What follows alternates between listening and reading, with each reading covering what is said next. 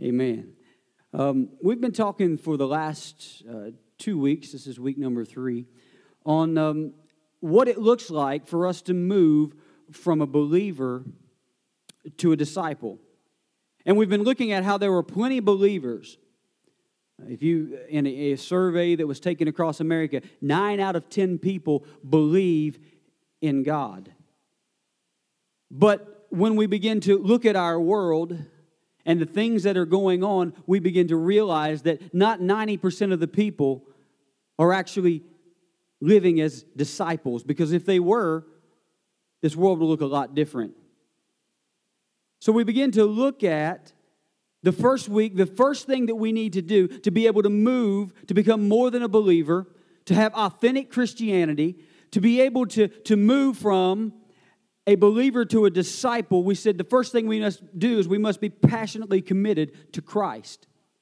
We must make up in our minds and we must realize that in order for us to be more than a believer, that we have to make a decision that God is first. That God comes before everything else. We looked at the verse that said that you must those who you must hate your mother, your father, your wife, your children. And we looked at it doesn't actually mean hate, but what God was saying was, He was saying that you need to be willing to walk away from any relationship. You need to have nothing before me, no matter what, no matter who. God is jealous. He wants to be first. He wants us to be passionately committed to Him. And when you look at the disciples, when they left their jobs and they began to, to follow after him, we see that they were passionately committed to him. Many of them died for the cause of Christ. And last week we looked at how that so often we look at the Father and the Son, but when we begin to speak about the Holy Spirit, people get nervous.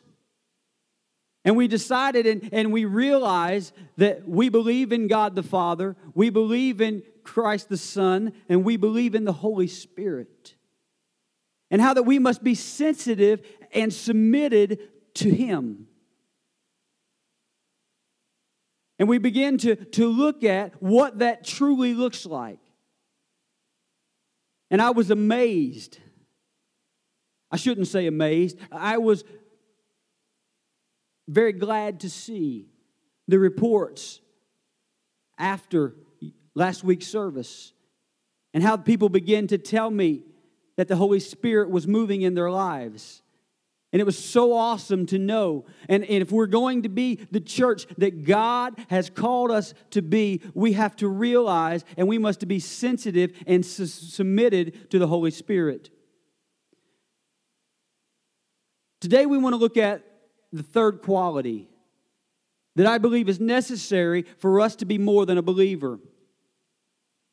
The next quality of a disciple is, is they live a biblically centered life.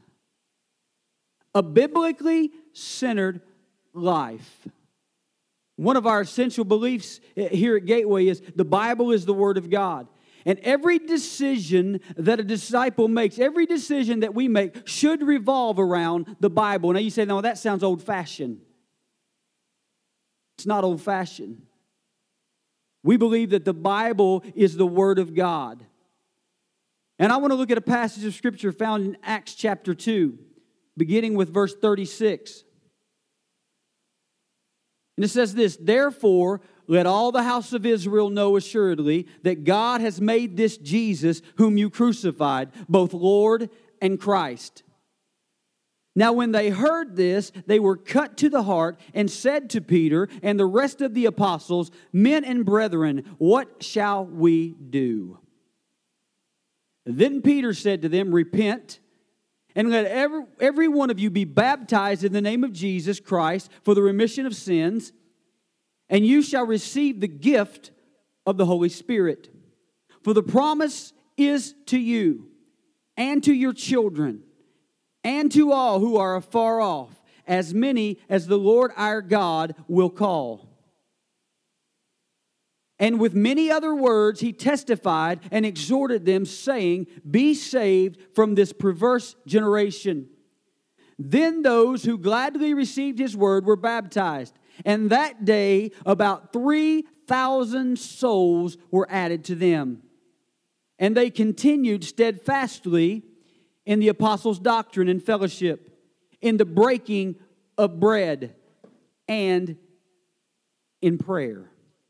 And verse 42 is what I want to center in upon this morning, where it says, They continued steadfastly in the apostles' doctrine and fellowship, in the breaking of bread, and in prayer.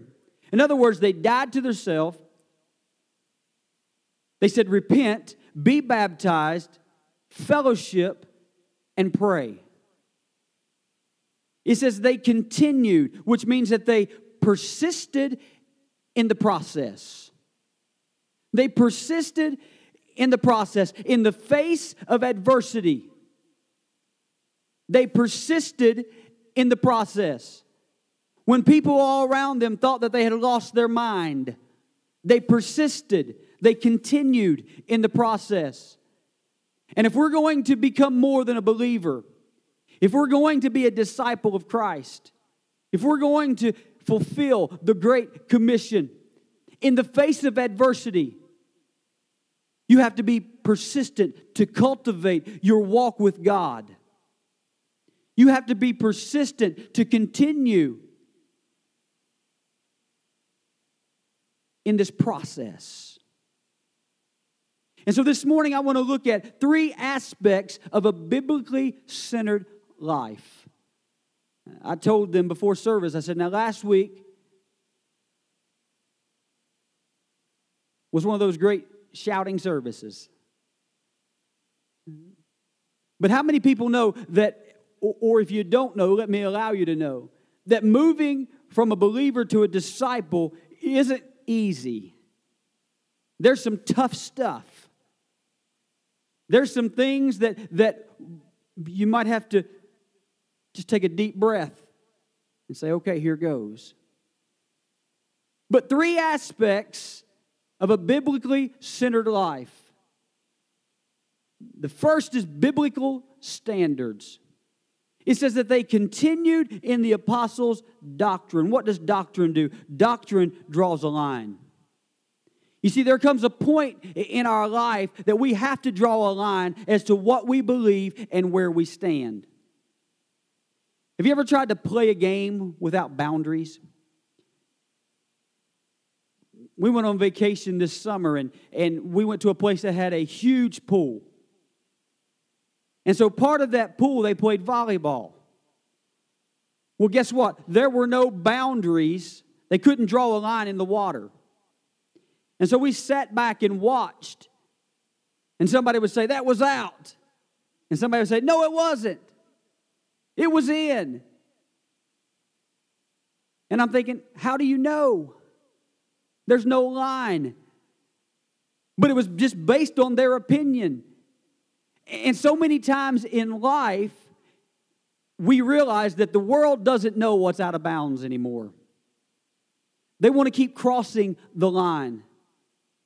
But as a Christian, as a disciple, there's something that needs to rise up in us as heads of the household, there's something that needs to rise up in us that says, hey, that's out of bounds. This is where the line is. The disciples drew a line. You've got to decide or ask yourself the question who has the last word in your life?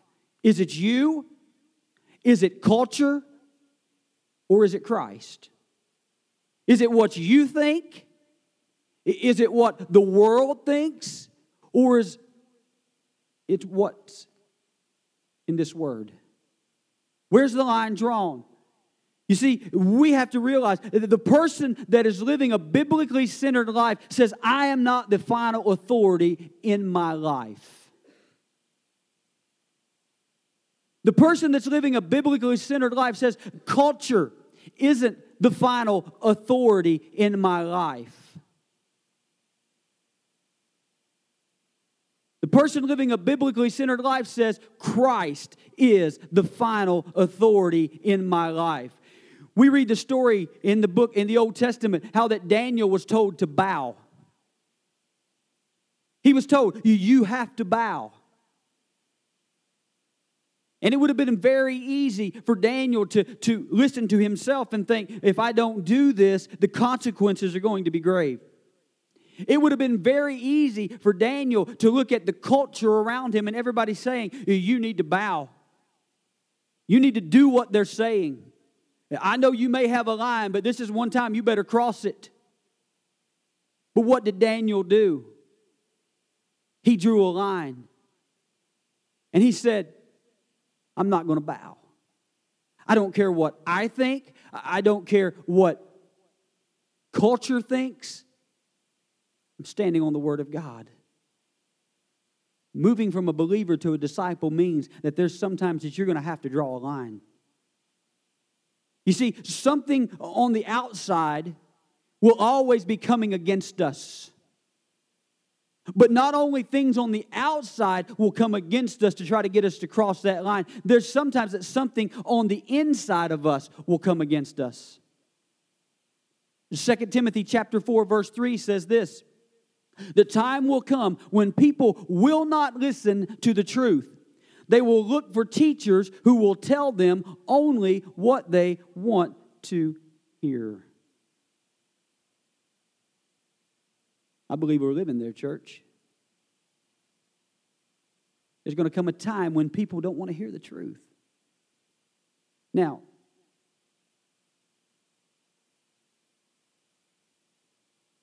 we've said it many times that we can proclaim the truth, but proclaim it in a judgmental, condemning way. That's not God. This is not even in my notes, it's just free, okay? That's not God. But there comes a time that, that we have to tell the truth in love. The truth in love. But when we get to this point where people do not want to hear and they say, This is my life, leave me alone, I'll live the way that I want to live, it's dangerous. You see, biblical standards preserve us from the inside and protect us from the outside. That verse that we read in 2 Timothy said, says, we're going to be drawn away.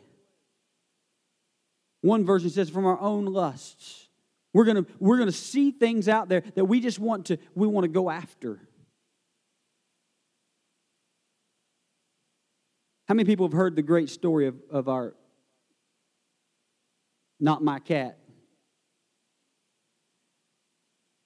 We had this cat that showed up, and I kept saying, It's not my cat, and, and uh, he ended up getting injured. Cost us a, a little bit of a money to get him well again. So now it's my cat now.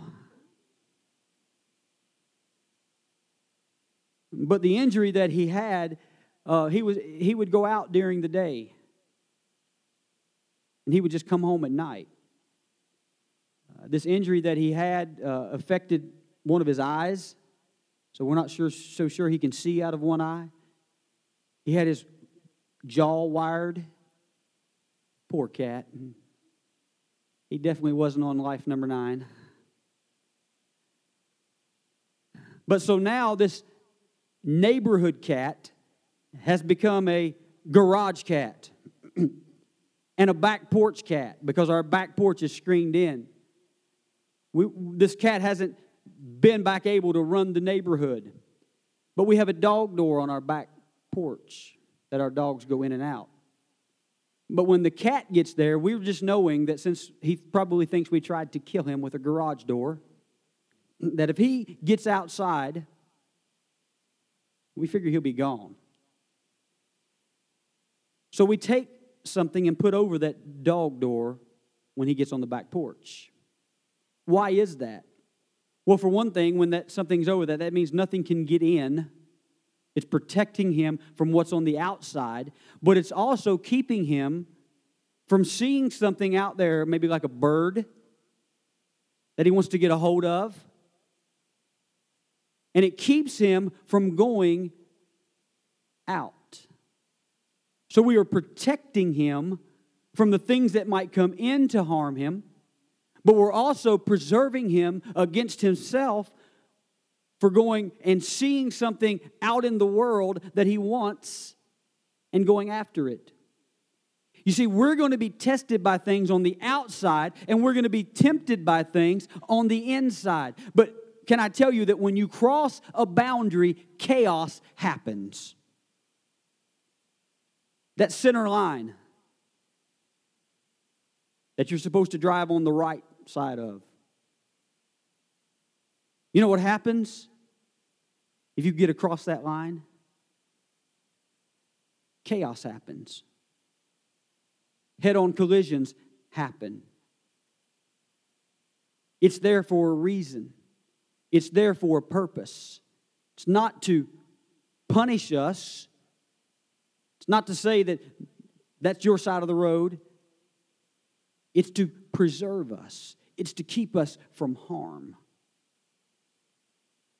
Matthew chapter 7, verse 24 says, Therefore, whoever hears these sayings of mine and does them, I will liken him to a wise man who built his house on the rock. He says, Who hears them and does them. Now, before you become a Christ follower, there's a lot of times that things happen because of your lack of knowledge. But once you become to realize the Word of God, when you become a Christ follower and you begin to, to study this word and you begin to look at what it says, there's a lot of times that it's not out of a lack of knowledge that we perish, but it's because that we have a lapse or a lack of judgment. We say, I know this is going to hurt me, but I'm going to cross the line. I know this isn't good for me. I know that, that it's against what the Bible says, but I'm going to do it anyway. And there's going to be things in our lives that come against us in that manner. And we have to, to draw the line and say, I, I am not going to. I'm going to hear what he says and I'm going to do them. If you truly believe who He is, if you truly believe what He says, if you truly believe that He is Lord, if you truly believe that this is the Word of God, then my challenge to you this morning is draw a line and say, This is what I believe. This is a line that I'm not willing to cross. Not because what's on the other side may be enticing, but because I want to be a disciple of Christ. Because I don't want chaos to happen in my life or in the lives of my family. Secondly, how many people are ready for me to move on? Secondly, we want to talk about biblical community. Biblical community, fellowship, and breaking of bread. In other words, these disciples, they did life together. Have you ever heard that before? One of our core values is life is better together. And when we begin to look at this verse, we look at when it said they had continued in fellowship and the breaking of bread. I look at fellowship as the larger setting. What we're doing here this morning. We begin to look at and we talk about, uh, we've tried to model the church, we've tried to model Gateway in this manner. And what we're doing this morning is we are having life in rows. And this is important. It's an important aspect of becoming a disciple. We come together the first day of the week. We get together. We proclaim God's goodness. We let the gospel message go forth. Why is that? How many were saved on the day of Pentecost? What did it say? How many were added to the church? 3,000. 3,000 in that scripture were added to the church. Why is that important? Because we need to become an army that's advancing the kingdom. We need to, to, to become large enough that we could change our community. And we can do more together than we can do apart. Instead of doing 15 backpacks, we could do 150 backpacks.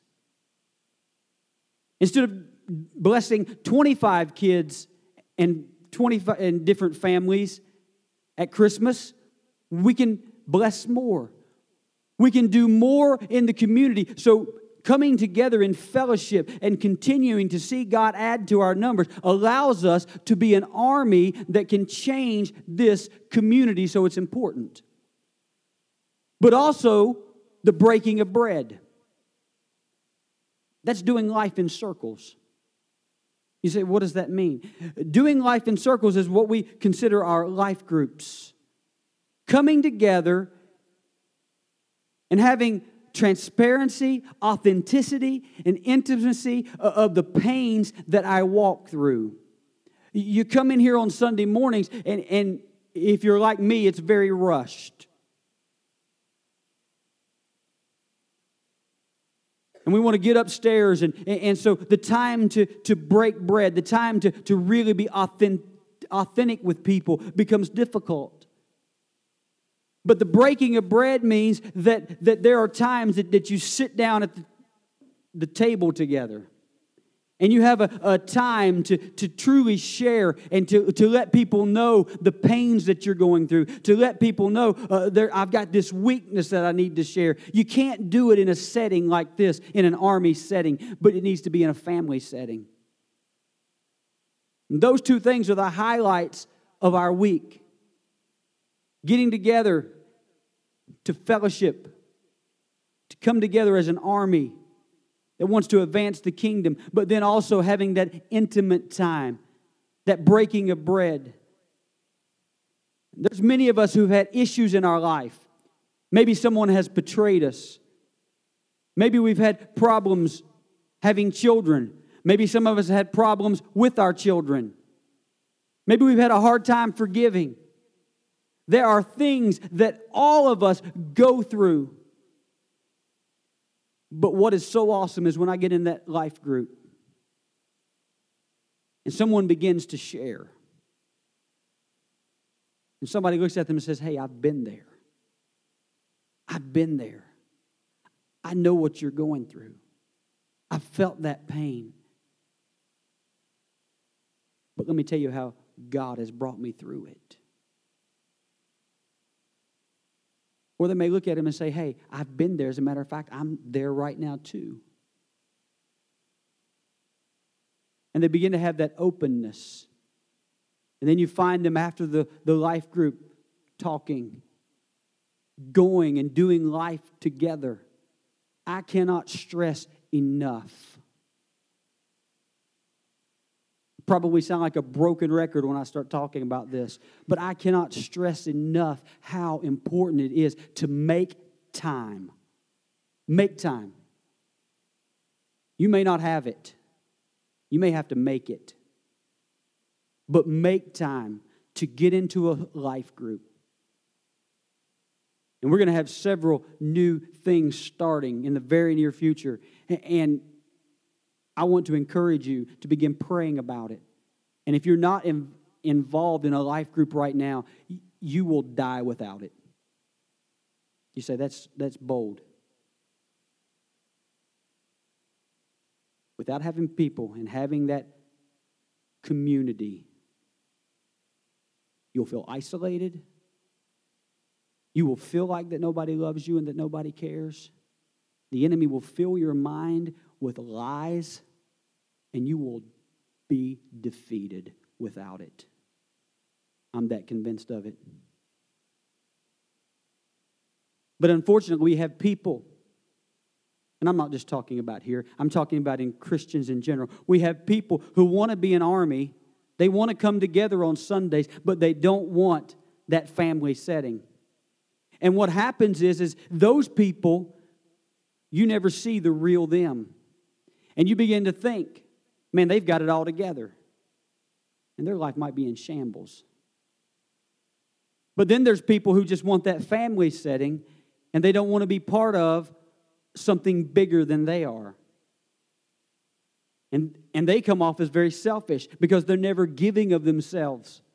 They're never a part of anything that's greater than you. And, and, and I, I want to tell, say this morning that we need both.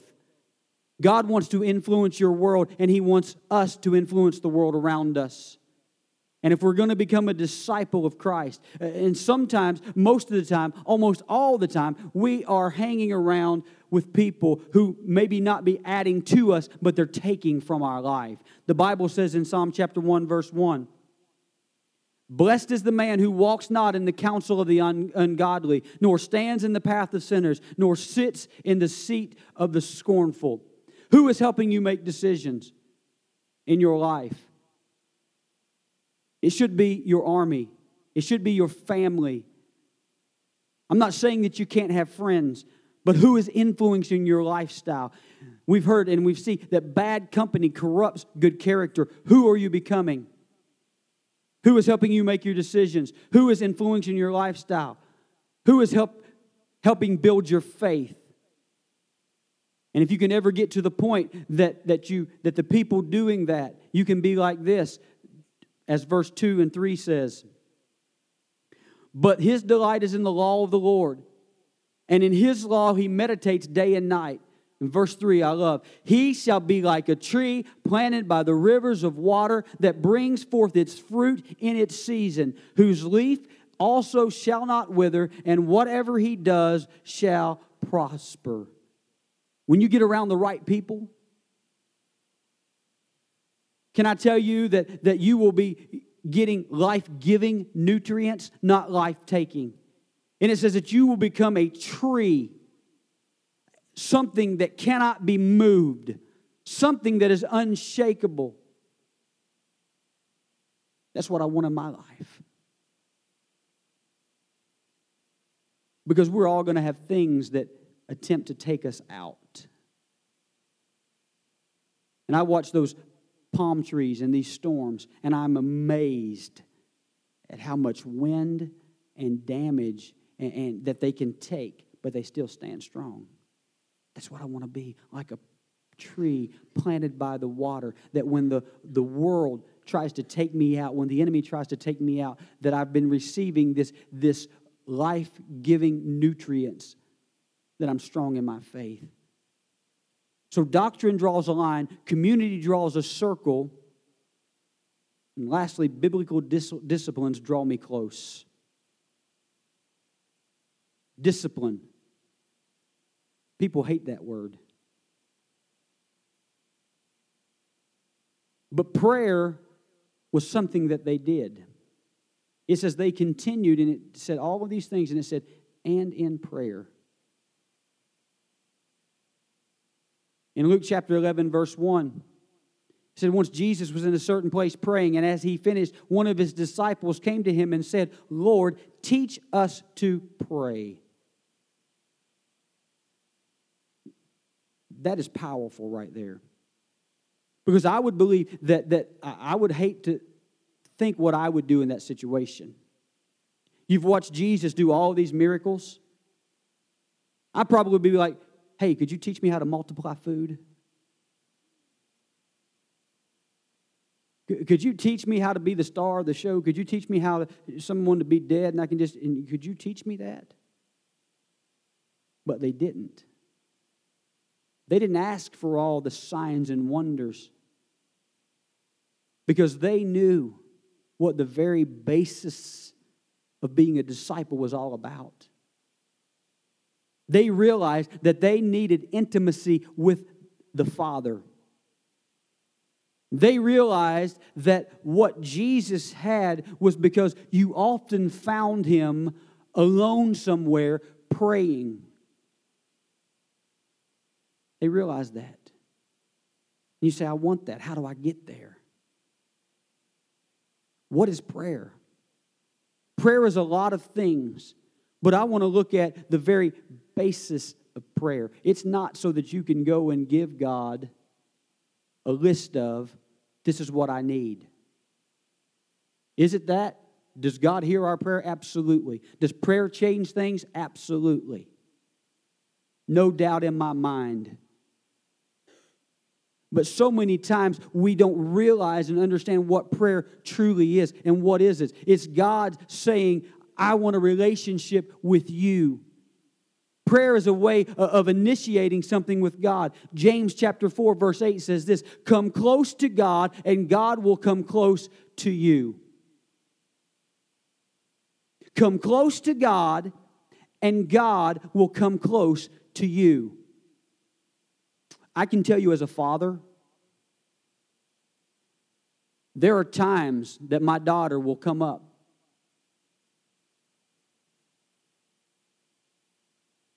And for no reason at all, she'll say, Daddy, I love you. Now, the first few times that she did it, I was thinking, okay, how much is it going to cost me? How much is it going to cost me? What are you wanting? Or what did you do? What's broken? That's what I figured was coming.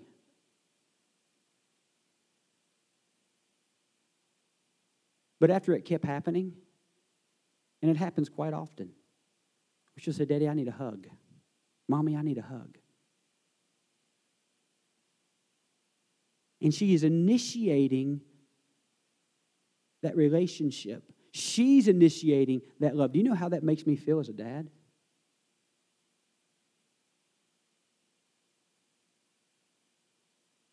I grin from ear to ear. Because so many times we have to be the initiator. As a father, it used to be, you know, you'd have to say, hey, come here and give dad a hug. You know, aren't you going to kiss me goodnight? But she's beginning to get to that point where she initiates. And that's what God wants from us. He wants us to reach out to Him. He wants us to realize that prayer isn't a chore, but it's the cry of God's heart. He wants us to initiate that. He said, draw close to God. Come close to God. Initiate that relationship with Him, and He will draw near to us.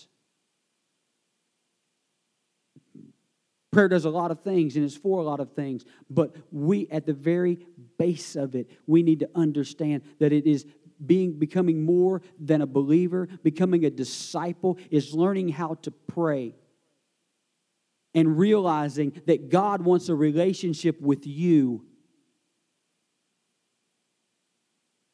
As we sing this morning, He loves you. He wants that relationship. Ephesians chapter 3, verse 14.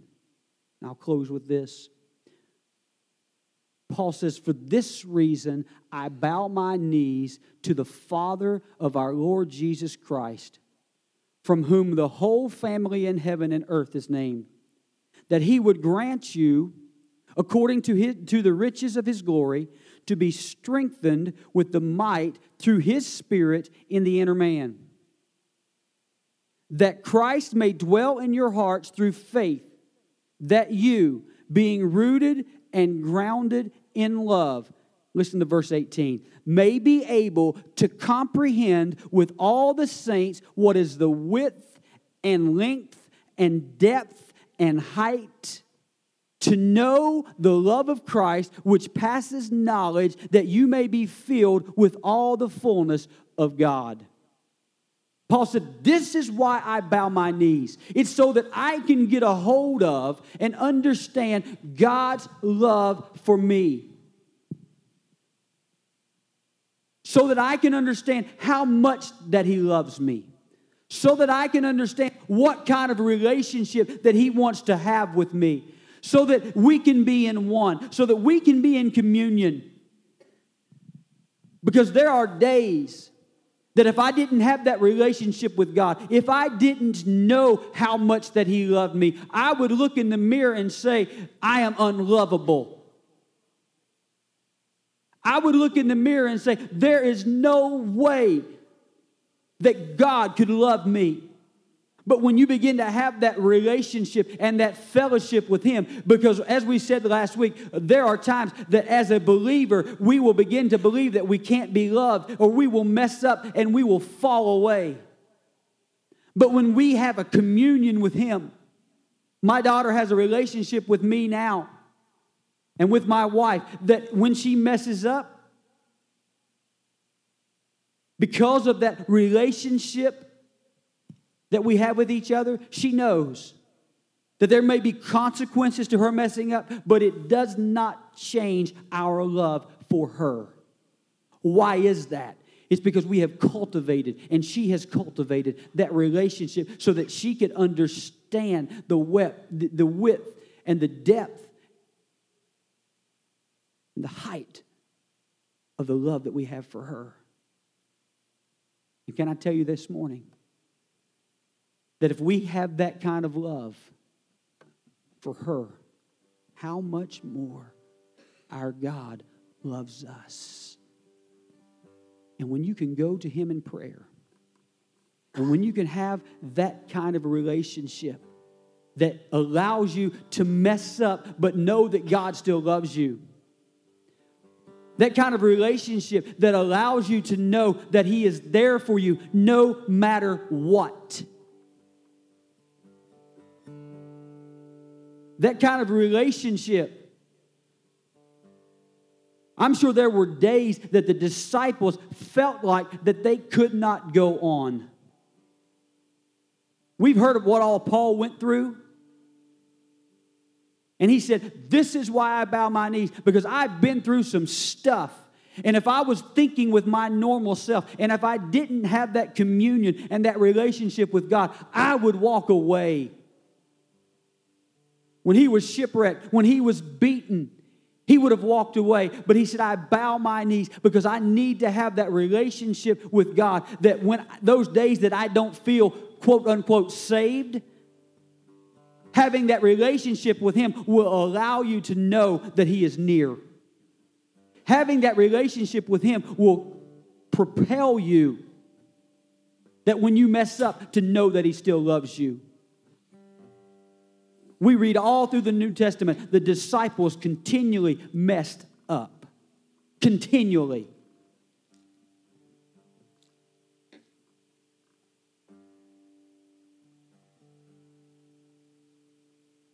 one thing I always go back to is when Peter had denied Jesus. When Jesus said, This is what's going to happen, and he denied him.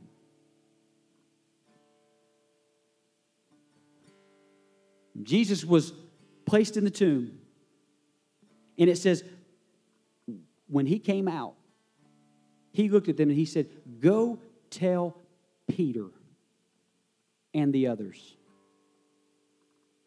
Why did he call, why did he single out Peter? I believe it's because Peter was probably sitting in a corner somewhere thinking, I've failed. I've messed up. There's no way that, that, that he could still love me. But he said, Go tell Peter let him know that I still love him. He was still concerned about Peter. And you may be here this morning and you may be saying, Pastor, I believe in God, but I've messed up so much that I don't think there's any way. And what Christ is saying, you need to move from becoming a believer to a disciple. And one way that you need to do that is begin to have that relationship with Him through prayer. As they begin to play, every head bowed and every eye closed.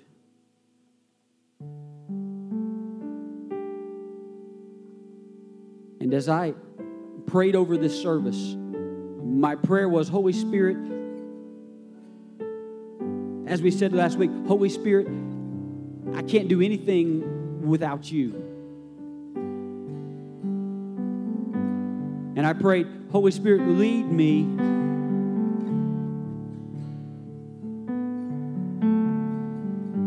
guide me and direct me. And as, as I've preach God's word this morning, the thing that I keep centering up on, the thing that keeps rising up in my spirit is there are people here this morning that you believe that you've messed up so much that God could not possibly love you.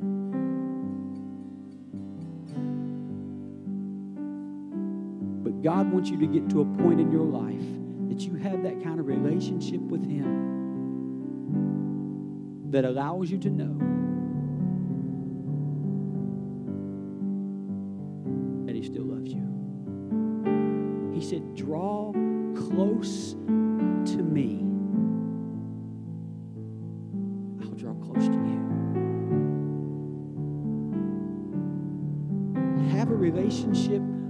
with me.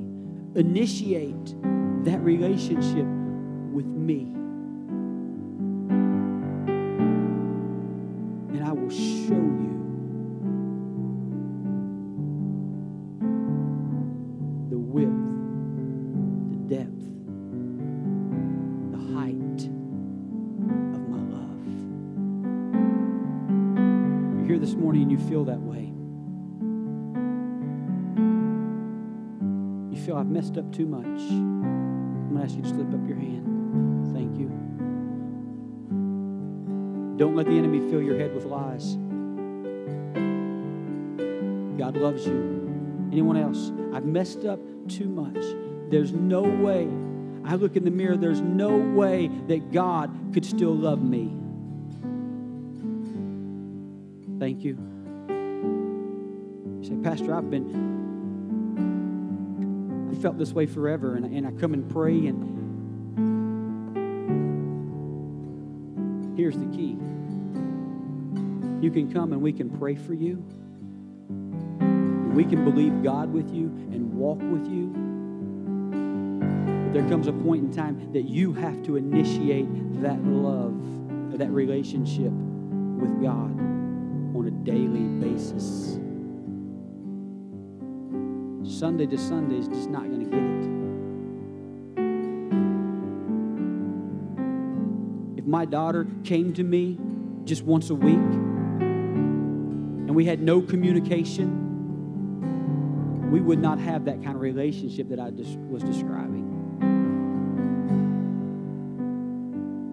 Talking about cultivating a relationship with Him through prayer, through worship. Anyone else? Pastor, that's me.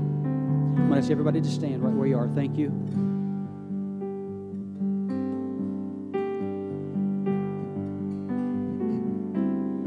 The song that they're playing simply says, I surrender all. You know what all means? It means all. It means, God, I'm giving you everything this morning giving it all to you.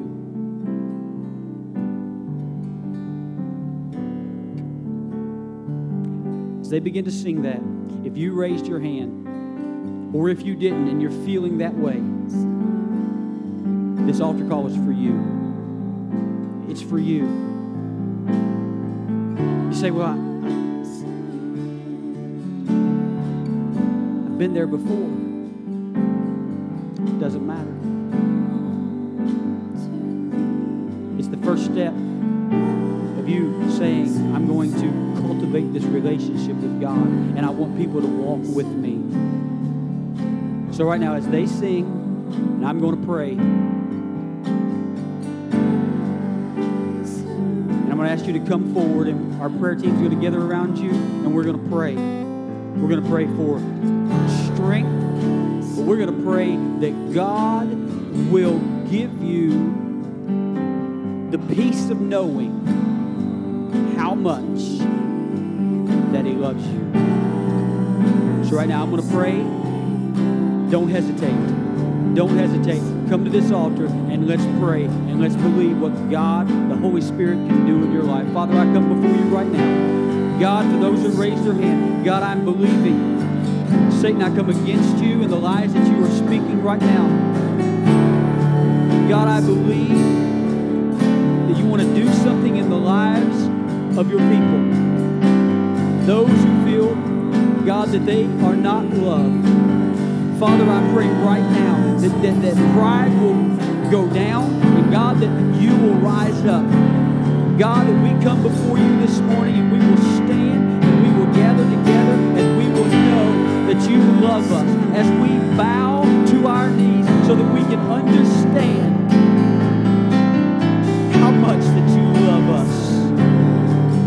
God, if we can't grasp that love, we know that we will never be the disciple that you are calling us to be. Father, right now, God, Holy Spirit, do a touch and a work in the lives of those that have come forward. Father, I pray for those who are maybe still struggling with giving you everything. God, I believe right now, Holy Spirit, work in this place.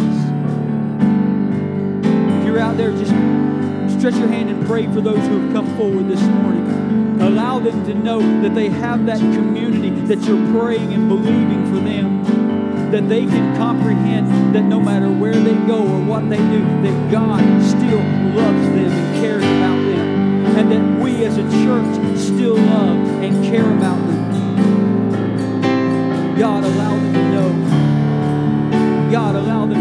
Cultivate that relationship with you. God, to know that you love them with an everlasting and an unchanging love, with a reckless love that would come after them and leave the 99